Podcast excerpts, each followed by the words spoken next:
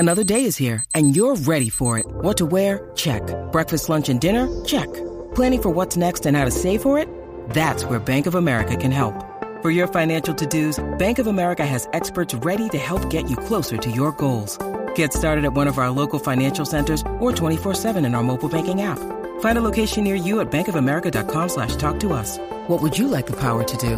Mobile banking requires downloading the app and is only available for select devices. Message and data rates may apply. Bank of America N.A., member FDIC.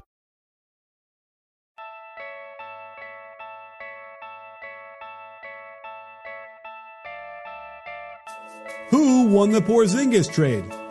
How will KP and Luka Doncic play together? What are the options for the Knicks going forward? The only question left is, say it with me, you in? Hey, sports fans, Coach Nick here, and welcome to the B-Ball Breakdown podcast / live show / emergency broadcast. As always, I'm joined by Jared Weiss. We have to talk about a major trade between Dallas and New York. Jared, are you as excited as I am? Extremely excited. I'm just glad that we got some, star traded at the deadline this year. Okay, yes. It certainly made it a lot more exciting. I had a chocolate muffin, so I'm a little bit hyped up with some sugar too, so it really makes it that exciting. But I think the best way for us to begin to break this down is to bring in the New York Knicks athletic, the beat writer for the New York Knicks for The Athletic, and that is Mike Vorkunov. So with that as a terrific intro to this amazing show, it's already started off terrifically. Let's bring in Mike. So I'm going to click him in here, and Mike, are you there? I'm here, guys. Thanks for having me onto this thing. Awesome. Well, thank you for joining a three-man special live broadcast. And listen, we want to talk about the trade from the Knicks' point of view. So what are you thinking about with all these different assets that have gone back and forth, and how this is going to play out for the Knicks? Man, I think the first thing you have to think is, wow, I can't believe they traded Kristaps Porzingis. That to me is the primary thing. Like, this was supposed to be the bedrock of their franchise for years to come, one of their selling points in free agency this summer, and he's gone now. The assets they got seem to be, potentially good. It depends where you stand on Dennis Smith Jr., and they have a 2021 unprotected first-round pick, and then 2023 protected first 10 picks. That that could potentially just be two picks somewhere in the 20s because of the Mavericks having Porzingis and Luka Doncic. So I don't know. It seems like the only definite asset they have back right now is Smith and cap space.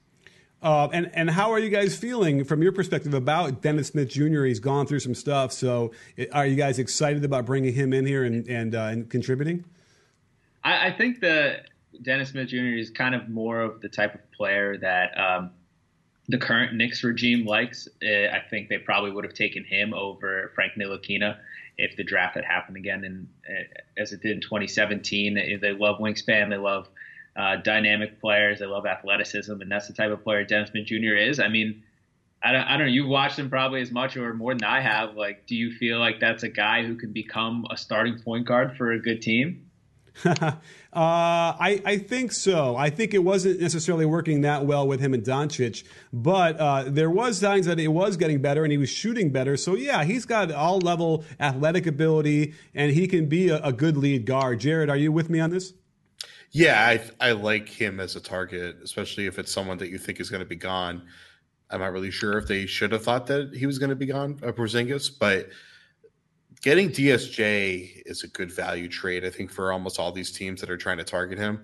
And I think that everything they gave up for him was pretty ideal. I mean, they were able to clear out that long-term cap space. So that's great, but I feel like if you're going to give up on KP early and try to cash in early on him, you got to get something that's maybe a more certain blue-chip prospect than Smith, who I think that Dallas shouldn't have entertained trading him unless, he was really serious about wanting out. He's still a really good prospect, but there's some major question marks about can he actually run an NBA offense?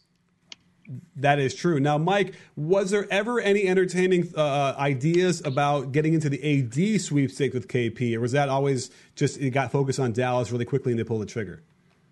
I think they're definitely interested. I think that would have been a lot harder to get into, obviously, because of where they stand and where Anthony Davis's very public and obvious preference is where to go, right? They would have had the pieces. It might have involved trading Kristaps Porzingis. I think it's probably not an accident that this came together so soon after the Anthony Davis trade. The trade request came out, right? Like, Porzingis probably would have been one of their better chips, and they would have had to decide what to do with him. And I think this kind of positions the Knicks towards free agency, and they have the cap space to acquire Anthony Davis, possibly, right? If you want to trade Kevin Knox and that first-round pick, whatever it ultimately becomes, and that could help them get other guys in free agency. So I think there's kind of a connect-the-dots type of situation here. And I think these all these things are probably somehow related in a way. Can you give us a quick insight into like how it got so south for KP that he wanted out, and why the Knicks were so quickly willing to just do that like that? I mean, how do we get from drafted and then he's the savior and the all-star to here? It really all just started 2 years ago. It was, you know, the last months of Phil Jackson where he irked Kristaps Porzingis. Things weren't going well. Kristaps, if you remember, skipped an exit meeting with the Knicks after the 2016-17 season, and then his name was thrown out in trade rumors, which were substantiated by Phil Jackson himself publicly. And I think from there, it just never got right, no matter that they fired Jeff Hornacek, that they fired Phil Jackson, brought in David Fizdale and Scott Perry.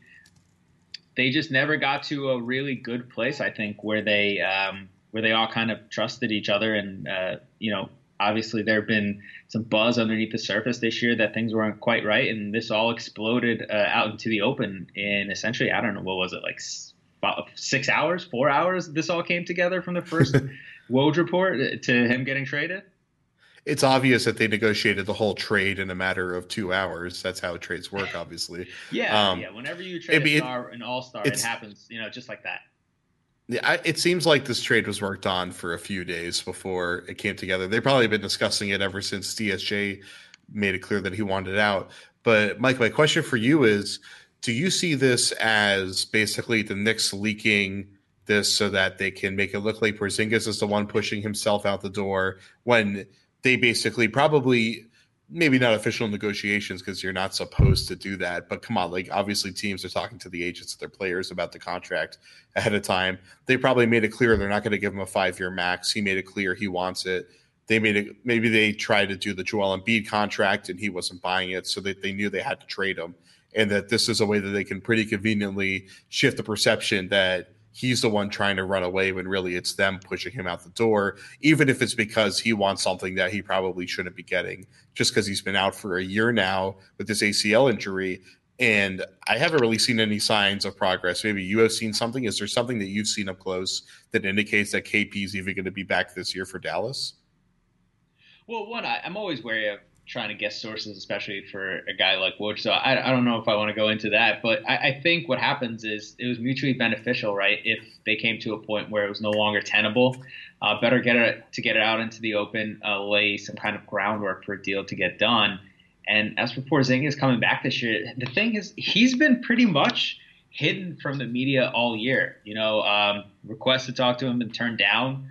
We haven't seen him play. He hasn't, you know, when the media gets into practice, we've barely seen him there.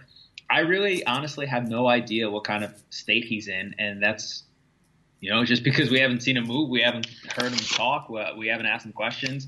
And so he's been kind of squared away behind, behind the curtain a little bit for the Knicks. And I think they preferred it that way. And I don't know if he would have come back this year at all, but I can't say whether that was because of his health or just because of a team preference to not bring him back and continue to be really bad and bottom out and increase their lottery odds and try to, you know, get Zion Williamson that way. But I think it's a legitimate question considering his injury history and him being 7'3", when he could come back and what kind of space he'd be in.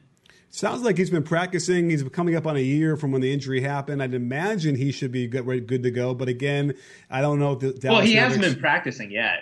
I heard he was like working out and stuff. He's been doing workouts, you know, one-on-one stuff with coaches, but not like full practices or scrimmages or anything. All right, like forgive me. Whatever I was trying to do. But yes, he's on the court a little bit. I hear you. So that certainly means that's months away or whatever. So probably not going to play. I don't know if Dallas has the incentive at this point to try and win a ton of games now.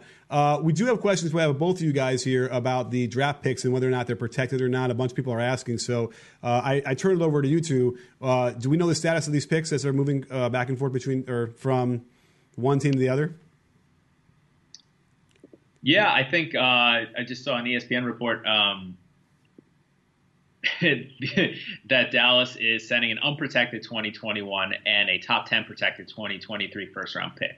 So 2021, Luka Doncic, will be 21 years old. You have Kristaps Porzingis about 2 years removed from knee surgery. I don't know how low that pick will be, and the same thing for 2023. That might just be two picks in the 20s. So good, a pretty good deal then overall for Dallas to get what they got, I suppose. Well, it's interesting. Who wins this trade? Who do you think? Who overall? Looking at it right now, Jared, I'm curious for your thoughts. What do you think? I kind of tend to think Dallas does because they get the prime player in this deal. Yeah, it's fun. Dallas right away. Obviously, it's a home run. They're able to get a blue chip prospect. Can I call Porzingis a prospect? They get a blue chip talent that if he's healthy, you re-sign him to whatever you got to re-sign him to, and you've added another superstar caliber player when you didn't really think that was going to be possible anymore, with considering that the team is kind of out of the front of the lottery. But if the play here is that New York now has enough assets, if they win that first pick. Maybe even if they don't win that first pick, they could still trade for AD, and then I think they'd still be able to have two max slots open. Then they sign KD, and then they sign another star, whether it's Kyrie Irving or Kemba Walker or whomever. But their plan here is to have Durant, Davis, and another superstar. And if they're taking Durant out of Golden State, that means that if they can pull that trio off, they could be the best team in the NBA.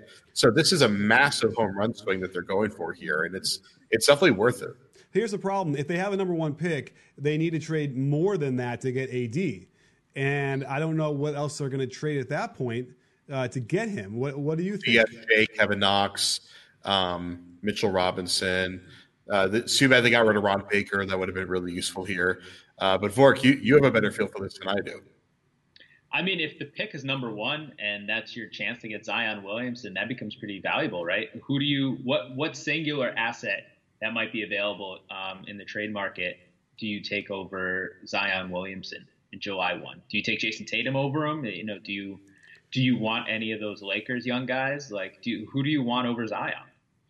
It's really tight between Tatum. Tatum, at least you've seen in the NBA, you can see that he's going to be probably like a 25 to 30-point scorer if he continues to trend this way.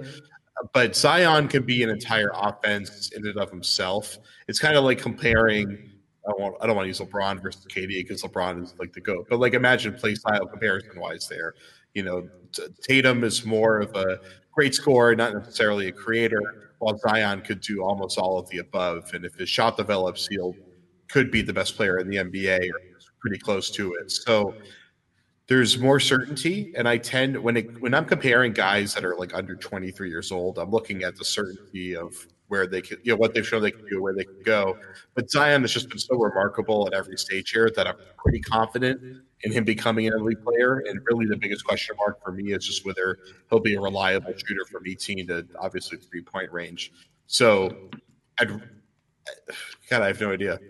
I think I'd probably rather have Zion. I'm a huge Zion guy. I think he can play every position on the court, so I think I'd rather have him.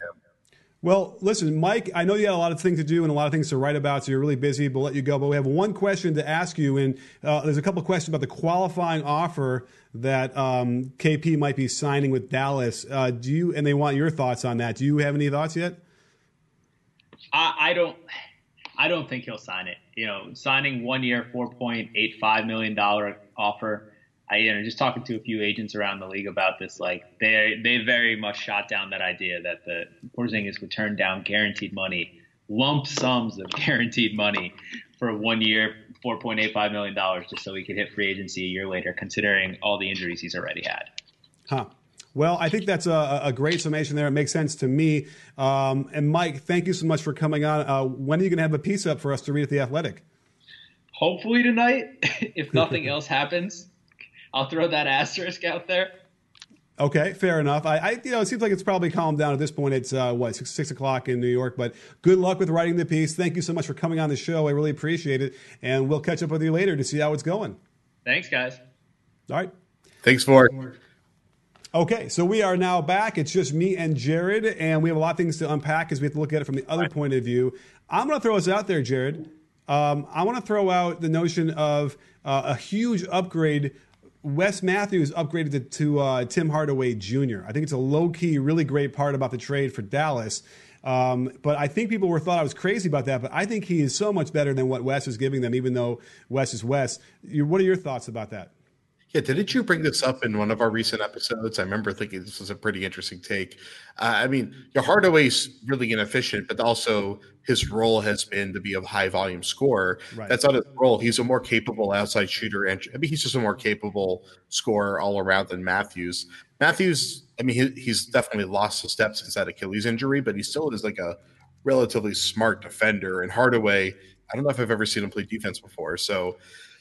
He's physically capable. It's if he can, Rick Carlisle's going to kick his ass if he doesn't play defense, and probably not play him if he doesn't play defense. So I definitely like that as an upgrade. I don't like the idea of having to pay him that money for an extra year, but if it gets you Porzingis, I think it's a no-brainer. I agree too. I think it was a really great deal overall for Dallas because, again, they're stuck in a cycle where they weren't going to win this year anyway, and they have their own pick. Am I correct in saying that? Yes. Okay. Pop quiz, hotshot. Wait, no, that goes to Atlanta. They don't have their own first-round pick? Yeah, it goes to Atlanta, I believe. So they're not incentivized to tank either way, but clearly, and there's, by the way, there's a real problem now that Mavericks have is, you can, I guess, ride KP as a center in the West, sort of. But is that what they want to do? Because now that they don't have DeAndre Jordan, I don't know exactly what the solution might be short of rolling, KP out there in the middle. What do you think about that? They got Solomezieri, right? So they're fine.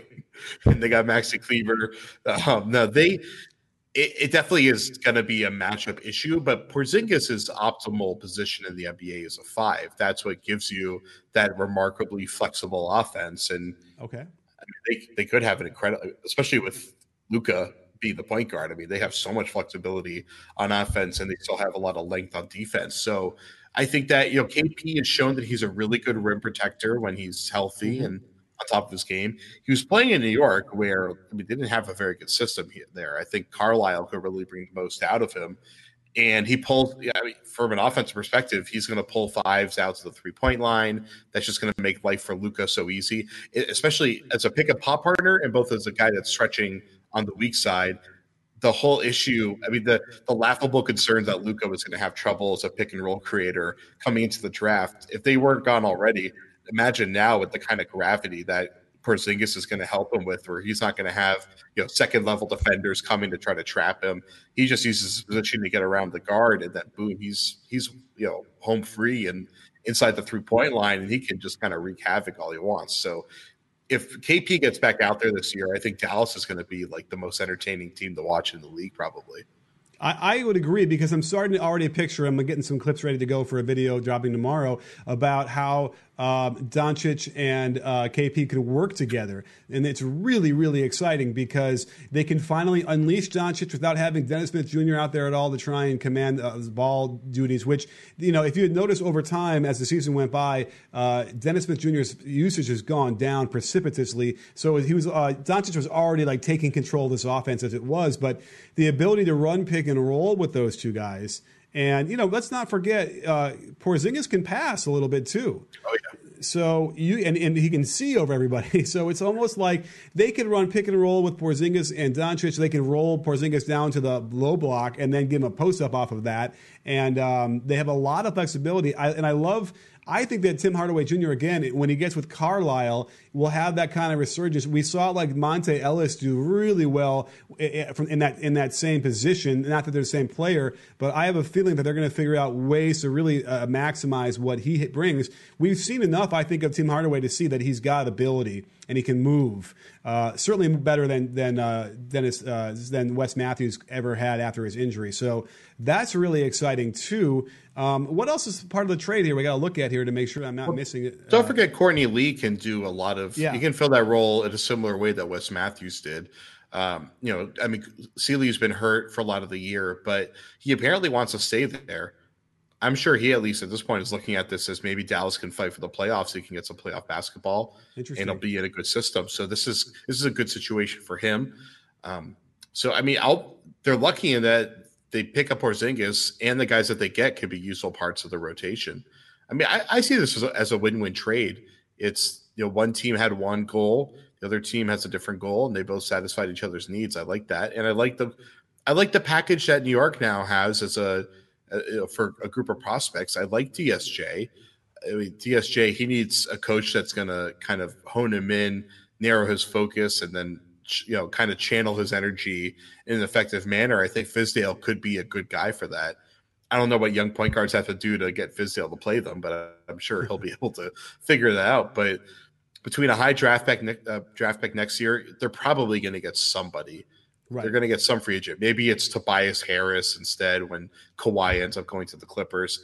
Tobias Harris would be really good too. He's a really good player and he's entering his prime. So, you know, obviously they need to get, you know, Durant and AD if they want to build a contender. But if they at least want to build a good playoff team that people will be excited and proud of, which New York hasn't had in 20 years or whatever, they're certainly on the right path with this. Sure. I think the key here is if you had to ask today at this moment at 4 o'clock on the West Coast on Thursday who wins the trade, it's clearly Dallas. But I think that it's all contingent on, yes, do the Knicks get the number 1 pick? And what do they do with that pick if they draft and they actually use, you know, Zion, or if they use it as an asset? I suppose at some point a year from now we could argue, oh my God, New York really got the better of the deal here. The only question is, do you have any faith in the Knicks front office to actually pull that off and make it work? I don't think we have a lot of faith in that. I mean, they have how many point guards do they have right now on the roster now? New York. That's a good question. It's like back to the Isaiah Thomas years when they had Jamal Crawford and Starbury, right? And all those guys are on the same team. So, again, maybe there's another move the Knicks make before the trade deadline. Have you heard anything about that? Not yet, but I'm imagining they're going to want some more guard help. So they need another ball handler. Right now, Smith and – trying to think who's the other ball handler on the team right now. They don't really have – I'm sure I'm forgetting somebody, but they don't really have any. They don't? Well, no. Wait. Let's see here. I mean, I guess who do they get? Well, they got Dennis Smith Jr. is one of their ball handlers. Wesley Matthews is not, you know, whatever. Okay. Who else did they have? No, I mean, let's see. The Knicks. What is their roster? Now I feel embarrassed because I can't tell you off the top of my head exactly. Trier. I was trying to think of who the other. Trier was not a point guard, but he's a beast and a half. But he could score, and that's it. Kadeem Allen, former Celtic. Oh, who I covered last year. Yeah, forget me. Yeah. And then if you want to call Hazonia a ball handler, then we can throw that in. But no, that's it. That's it for their actual guards that can handle. Okay, so never mind then. I guess they don't have a ton of guards. I felt like they had a ton of guards. Nonetheless, okay. Do we want to briefly talk for a second about the AD thing and what's going on there? Is there any other news we have to talk about? Well, the East All-Star roster just came out.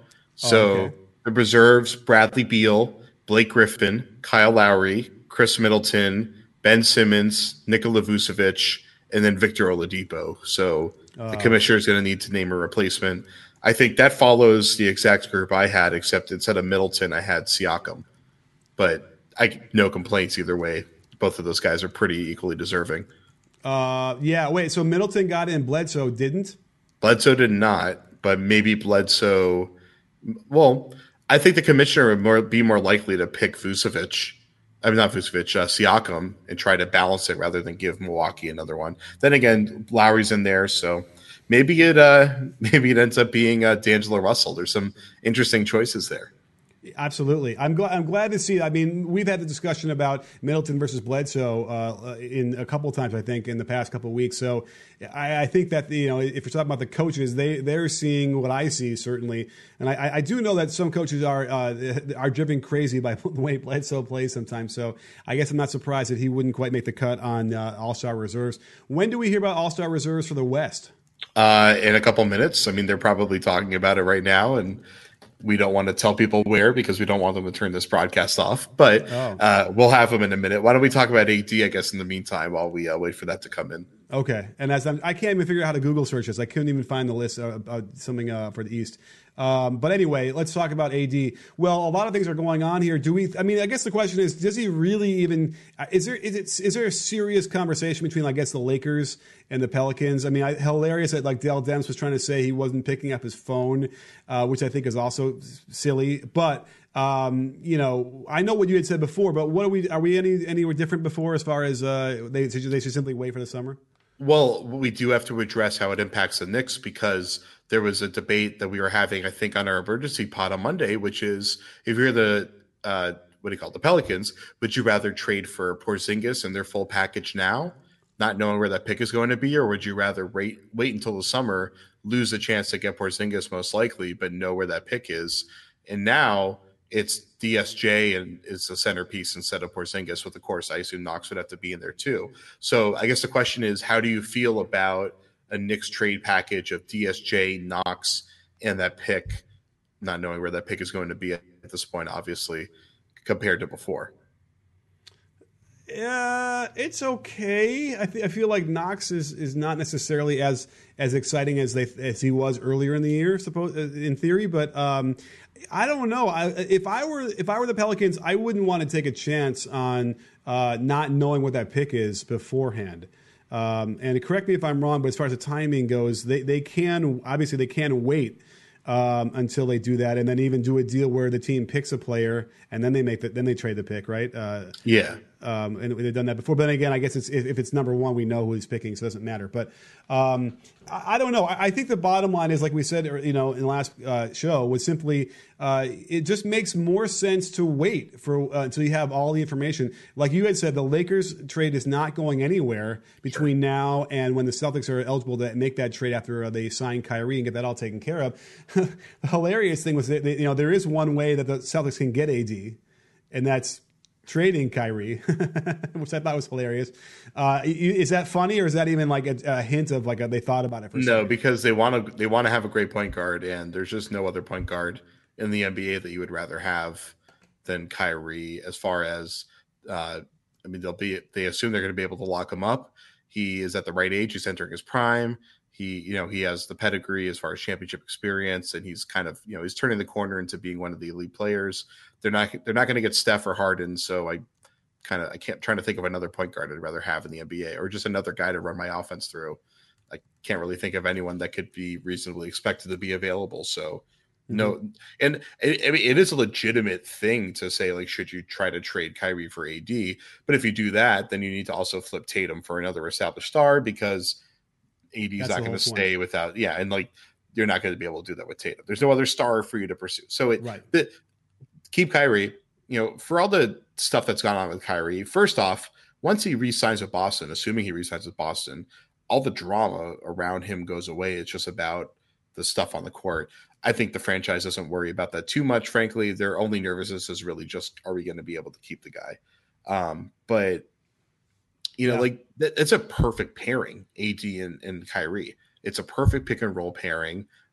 Defensively, if they manage to trade for AD and keep Marcus Smart, they have historic defensive potential there. They could be as good as that defense they had 10 years ago when they won the title. I mean, you're talking about, I hate seeing the phrase. I try never to say you're talking about. I am talking about Marcus Smart, one of the most transcendent defenders of the era. And then Davis, who I think, that defense is kind of sucked, but I think it's mostly because of their system and the players they have and the coach they have, who's an offensive specialist. But you put AD in Brad Stevens' system, pretty sure he's going to be the defensive player of the year. So unless Smart gets it, and assuming Draymond doesn't play for the Lakers at that point, we'll see. But that pairing is just so tantalizing right there. They don't even necessarily have to have a third like mega superstar next to it for that team to work. They could, if they somehow manage to keep Tatum, which I doubt it, they could continue to let Tatum grow. I think that team, they have a lot of flexibility to continue to evolve into a title contender. All right, well, fair enough. Well, let's see here. We can maybe answer a couple of questions real quick as we get to the end of this. And I'm looking at, people want to talk about tonight's games. which is interesting. Who cares about tonight's games? I mean, let's talk about it. Why not? Yes. And let's see. Jen Liz saw my reaction to what some of you said. That's good for you. I'm glad we have this camera. You know, it's not always a blind podcast version of this. Actually, you know what? Quickly, before you even go to that, Woj just tweeted out that for the Oladipo replacement, expect D'Angelo Russell and Jimmy Butler to be the top two candidates. Is that a source from the NBA? I don't know. Whatever, Woj probably knows what I'm thinking right now, so I'm not going to question it. But didn't you want Butler to be an all-star? Am I mixing that up? I wanted D'Angelo Russell to be an all-star. Okay, all right. I would love for him to be an all-star. That would be an amazing story. I just watched him coming to Boston. It was unbelievable. I mean, that guy, he has real lighted up potential. It's just amazing to watch. You know, and look, Jimmy is tough. He's great. I just he's already done it. I like when other people get a chance a little bit. It's a nice story. Russell has played well enough, I think, to at least get in there a little bit. So we'll see if what the coaches think about that. It's weird they haven't announced the West yet. I guess I'm refreshing. They just did. Out. Here it is. Russell Westbrook, Dame Lillard, Klay Thompson, Anthony Davis, whoever he plays for, Jokic, LaMarcus Aldridge, and Karl-Anthony Towns. Where are you seeing this? Boy, I got that Twitter hookup from Woj because I have notifications from NBA PR and Shams as well. But I had Shams on there, but I figured Woj would have it quicker. But no, my athletic boy's taking over tonight. But so that's interesting. So Clay gets it. I don't know how I feel about Clay getting it. I had Drew Holiday instead of Clay on my team. And then I'm trying to remember who I had instead of LaMarcus Aldridge. I had someone else. Well, Tobias didn't make it. I really wanted him to make it. I was pushing for that. He was playing really well. And, you know, Aldridge is another one of those guys who's just, he is solid. He's good. But he's done it enough. It's like, that's when like Harris should get a shot at that. It's really too bad. But he has just been so dominant, winning games for San Antonio single-handedly throughout the year. Yeah, it's the kind of stuff that when you think of an all-star, it's that guy that puts the team on his back, gives him 20 every night, has those games where he gets 30 or 56 for God's sakes, it really puts him on his back. San Antonio's had another just unbelievable season, so it felt dirty not rewarding them. Well, don't let DeMar DeRozan hear you say that as well. I think he might have an issue with that. But nonetheless, because DeRozan is, averaging the same amount of points and, a lot more assists and almost the same amount of rebounds. So another great year. But let me unpack that one more time. Russ, okay, Dame, Clay. Listen, Clay is another one of those guys. But, Clay is just so good and solid across the board, just like LaMarcus Aldridge. It's hard not to vote for him. Jokic, that's nice. But, man, and Karl-Anthony Towns, okay. I don't know if Cat would have made it if Butler hadn't been traded. I think, his a bit of a resurgence probably gave him another leg up and gave him some extra production in the box score. So interesting stuff. I don't know. Like, do you want to, for fun, just really quickly look at the Dallas at Detroit, Indiana, Orlando, Milwaukee? So we have the Bucks and the Raptors on TNT tonight. That's going to be a good game. That's what I'm doing next. In Toronto. Who do I think is going to win? Well, if both teams don't literally freeze to death before the game starts, right? I like Milwaukee for that. I mean, Milwaukee's been the better team this year. They've been probably the best team in the league overall so far. Hill is just such a nice wrinkle to what they need. He provides them exactly what they needed. They've been playing better. After that, by the way, all the Bucks fans who screamed at me when they got Hill, and I'm like, he's really, might help them more than Bledsoe, but nonetheless, people were upset that they got George Hill. Yeah, well, I was doing it in the sense of, I have a feeling that Budenholzer might even consider at some point starting Hill over Bledsoe. That might still be sacrilege. I get it. But when you watch how he plays and you watch how Bledsoe plays, and from a coach's perspective, I have no doubt that in their meetings, and it might be completely private, no one that would ever hear the light of day, it has come up. But it did trigger a lot of the Bucks fans. And I didn't know that Bledsoe was so popular on Twitter. It was pretty impressive on his part. So it did trigger. But what you said about Hill is right. I mean, he just does exactly what they need him to do. And he's going to be really helpful come playoff time.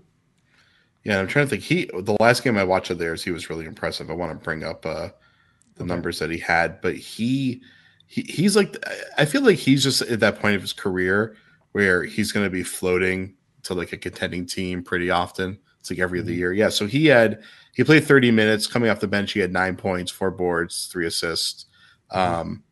Yeah, he only shot 1 for 5 from the field, so I guess it was the game before that. But he was still a positive plus minus going against Detroit. And I like that's what I like about George Hill is I think you could probably statistically measure his impact based on, you know, how he shoots from deep most of the time, but he's just one of those guys that generally has a positive impact and generally tends to end up in the positive plus minus just because when he's on the floor, their offense is spread out, so their offense functions better. And even though his shooting numbers aren't going to be great all the time, the offense at least was going to flow better with him out there if they have another ball handler. And then he's just such a solid, reliable, versatile defender. I haven't seen their defense too much with him on the floor, but I'd imagine he's switchable enough that they don't have to go into that deep drop scheme that they go into most of the time. Sure. All right. Chris Gary 12 has been persistent asking a question. Let's wrap it up with this one. Let's answer it. Can Porzingis and Doncic be the next Nash and Nowitzki? Try saying that 10 times fast. In a very, very different way, I think mostly because Doncic is a much more of a score-first kind of guy versus compared to Nash. But I think we did touch upon this. Without question, from an entertainment standpoint and also from a pressure on a defense standpoint, I can't think of a pairing that would be as devastating as Nash and Nowitzki were. Yeah, but this team's going to be great. If KP is healthy, they're going to be awesome. It's going to be amazing having those two because, like we were saying before, they can pick and pop to like 30 feet if they want to. They can do it everywhere. If he comes crashing down, we know with Luka's touch, we saw how. KP isn't the role man that DeAndre Jordan is, but he's also early in his career. But he's so long that you can just toss up anything to him and he can get it. So and then if he's like, let's say, too weak that guys can kind of stop him before he gets all the way to the rim, he can just put the ball on the floor, one dribble, pivot, and he can hit that fadeaway jumper. So it's kind of limitless as far as their two-way, their kind of two-man game action they can do in the way that, Nash and Nowitzki were kind of limitless on what they could do. And, of course, Nash left before he really hit the peak of his powers there. But Obviously him and Amari are probably the best pick-and-roll combination I've ever seen in my life. I'm trying to think of anything better. Stockton, Malone, I guess. Yeah. Probably be better, and then you got maybe KD and Steph. Although it's not really a thing, but when they do it, it's pretty much it is amazing. But I wish they would do it all the time. They never do it. They do. Jimmy Butler and Joel Embiid could be it if they'd ever do it with Jimmy. What they also do a lot of is off the ball Steph screening for KD, which is another a whole thing that Steph does that no one gives him credit for. Now the whole weak elbow splits and all that kind of stuff. It's the best play in basketball, obviously. Right, we have Wob commentator is asking a question. He wants one more question. Can I outjump Wes Matthews?